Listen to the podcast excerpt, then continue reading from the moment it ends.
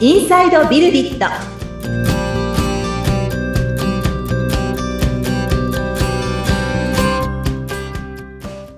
こんにちは。株式会社ビルディットの富田です。アシスタントの菅千奈美です富田さんよろしくお願いいたしますはい。よろしくお願いいたします。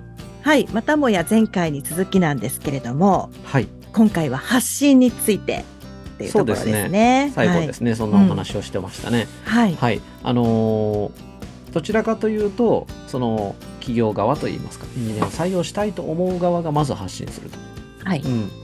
まあ、両方なんですよ。必要なのは。両方、その、まあ、これからその、例えば、スカウトっていう形で、そのエンジニアの方と接点を作っていくとすると、エンジニアの方も何らか自分が作ってるものだったり、はい、えーこれからやっていきたいことだったりっていうのを SNS なり、うんえーその他の、まあ、いろんなツール等でですね、あの、公開してるからこそ、まあ、こちらから接点が作れるわけですけれども、うんまあ、その、数のバランスっていうところで言いますと、今、はい需要の方が圧倒的に大きいので、うんはい、まずは、その、募集広告といいますか、はいはい、まあ、そこにつながるようないろんなものですね。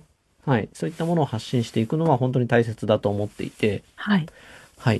まあ、そういった意味では、まあ、あの、今、募集広告って言ったんですけど、募集広告は、まあ、あの、本当最低限のものなんですよ。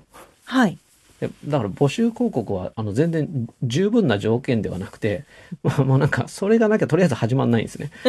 はい。最低限のものってことですよねそうですね。うんあの、例えばその募集要項って本当に、なんか職種があって、はいで、雇用形態があって、はで、いなんかこう、働き方、曜日だとか時間が書いてあって、報酬だとか書いてあって、えー必須要件、歓迎要件みたいなのが書いてあって、以上みたいな、はいうん、尾行以上みたいなね、そういったものが公開されてるだけだとなかなかそこにはご縁は作れないですよね。はい、うんうんそれプラスアルファそうそうう。んそれもあってあって当たり前なんですよね。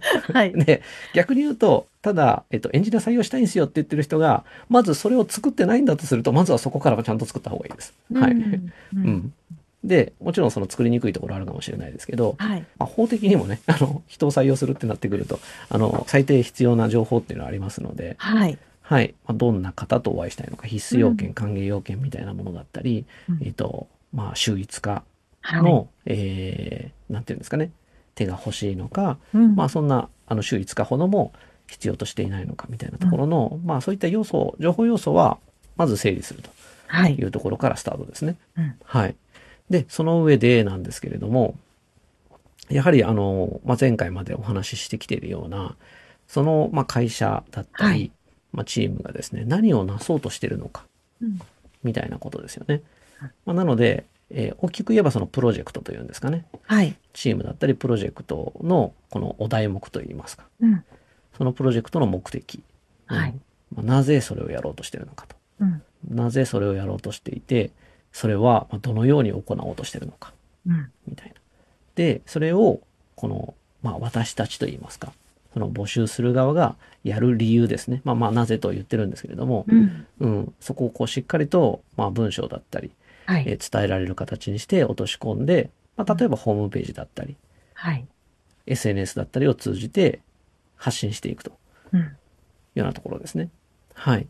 で、えっと、どのようにやってるかみたいなところで言うと、はい。まあ、決してその、その時一瞬を切り取ったようなコンテンツだけではですねうん、まあ、それだけでも、まあ、あった方がいいんですけれども、さらに、あの、付け加えて効果的なのは、やはりあの、日々の活動といいますか、はい。うん。まあなんかこの記事作る時だけ、こう、手よくね、いい写真作ったりだとか、はい。うん、いいことを書いてたっていう話だと、まあそれはそれで、ね、あの実態と離れちゃうかもしれないので、はいま。あさらに効果的なのはそれをこう継続するというか、おーはい。。例えば、まあブログっていう形で会社のことを発信するのであれば、そのブログを継続的に更新し続けるとうか、ん。うん。で、まあ、SNS もそうですね。継続的にその、まあ、ツイッターだったらツイートをポストしていくだとか、Facebook だとか、Instagram だとか、あると思いますけれども、そういったものも、一回アカウント作って、適当にポストを作って、そのまま放置するんではなくてうん、やっぱこう、なんていうんですかね、発信を続けて、接点を作り続けると。はうい。んいうのも大事だと思っていまして、まあ、あの、 各言う私もこのポッドキャストですね。ポッドキャストは私にとっての、そのまあ発信うのん。機会ですし、はい。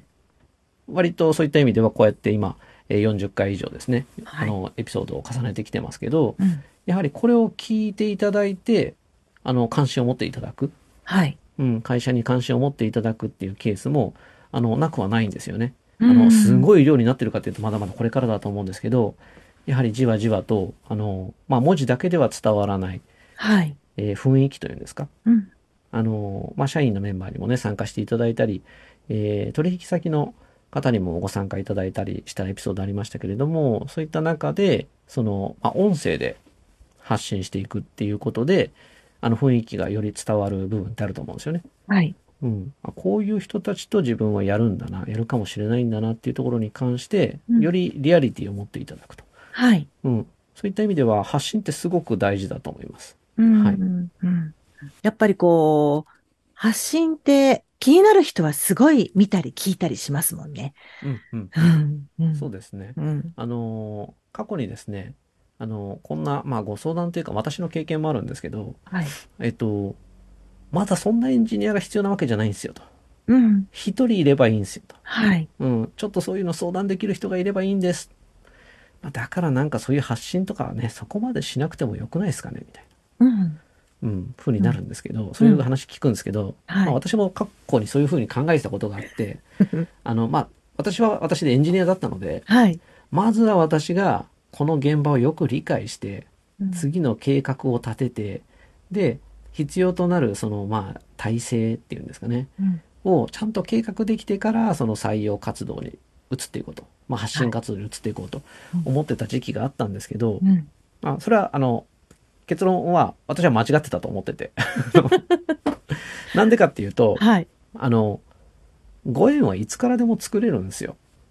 ああ。まあ、なの、で、あの、どちらかというと、そのね、お互いのタイミングがあっての初めてのごは一緒いするっていう絵になっていくので、うん。あの、今すぐエンジニアの方が大量にこのご縁になっても困るっていう状態であったとしても、うんあの、いわゆる看板というんですかね。はでい。看板はそのエンジニア募集っていう文脈じゃなくてもいいんです。あなたが何をやってるかっていう話で、うんうん私これやってますっていう看板はやっぱ出し続けた方がいいです。すぐに出した方がいいと思います。うん。うん、でやっぱ探してくれる人はそれ見つけてくれますしそれを発信し始めることが、それを続けていくことが結局資産になるのでうん。後々本当に、えーご縁が必要になった時にあこの人は半年前からこうやって発信続けてるんだから、まあ、こうやって続けてるってことはまあポットでというか あのうん思いつきで言ってるわけじゃないなとうんいうこともちゃんと伝わるんですよね。うん、だ確かか、らうん、そのやってることをしっかり発信していくっていうのは本当に大事なことだと思っていて、に。うん。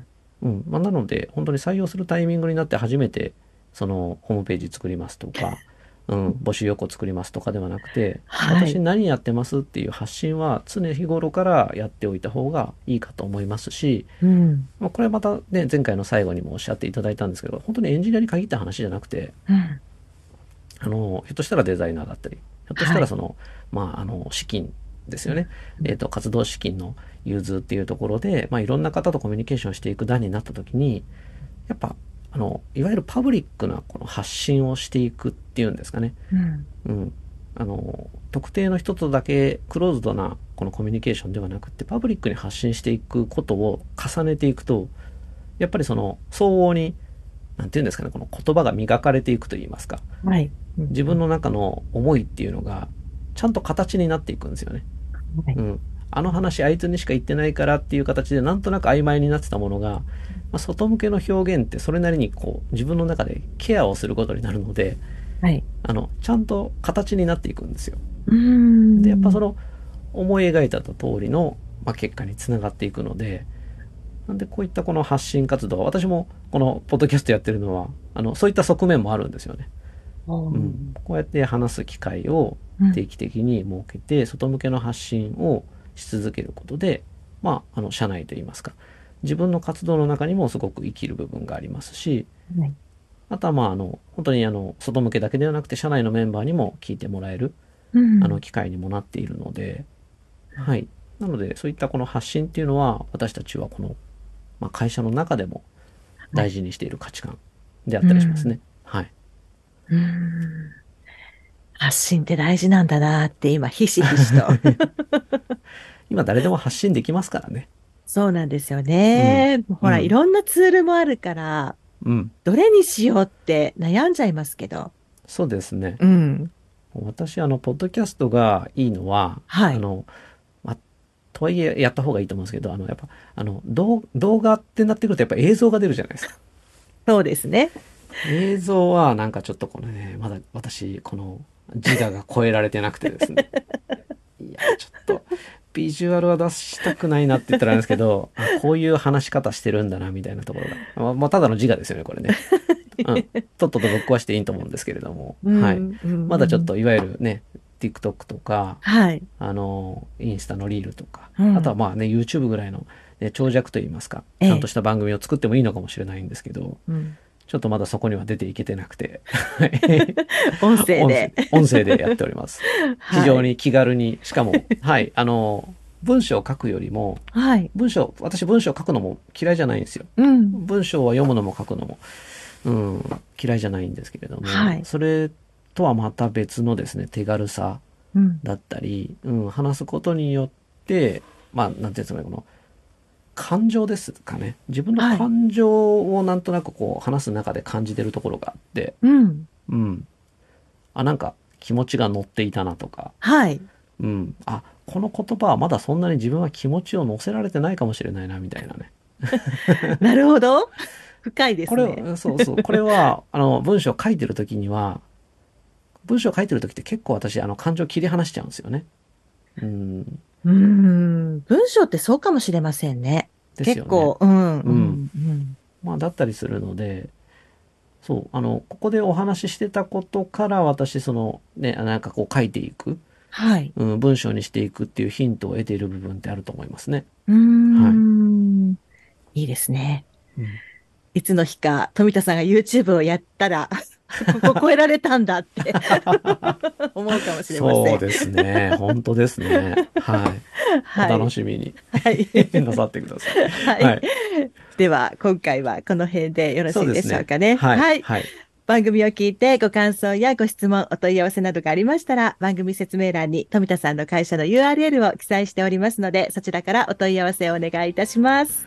はいえーこの番組は Google Podcast、Apple Podcast、Amazon Music Podcast、Spotify の各サービスでもお楽しみいただけます。番組を聞いて気に入っていただけた方は、えー購読やフォローの設定もよろしくお願いいたします、えー毎週木曜日に最新のエピソードが届くと思います。番組の感想も SNS 等でぜひぜひお待ちしております。はい。富田さん、ありがとうございました。はい、ありがとうございました。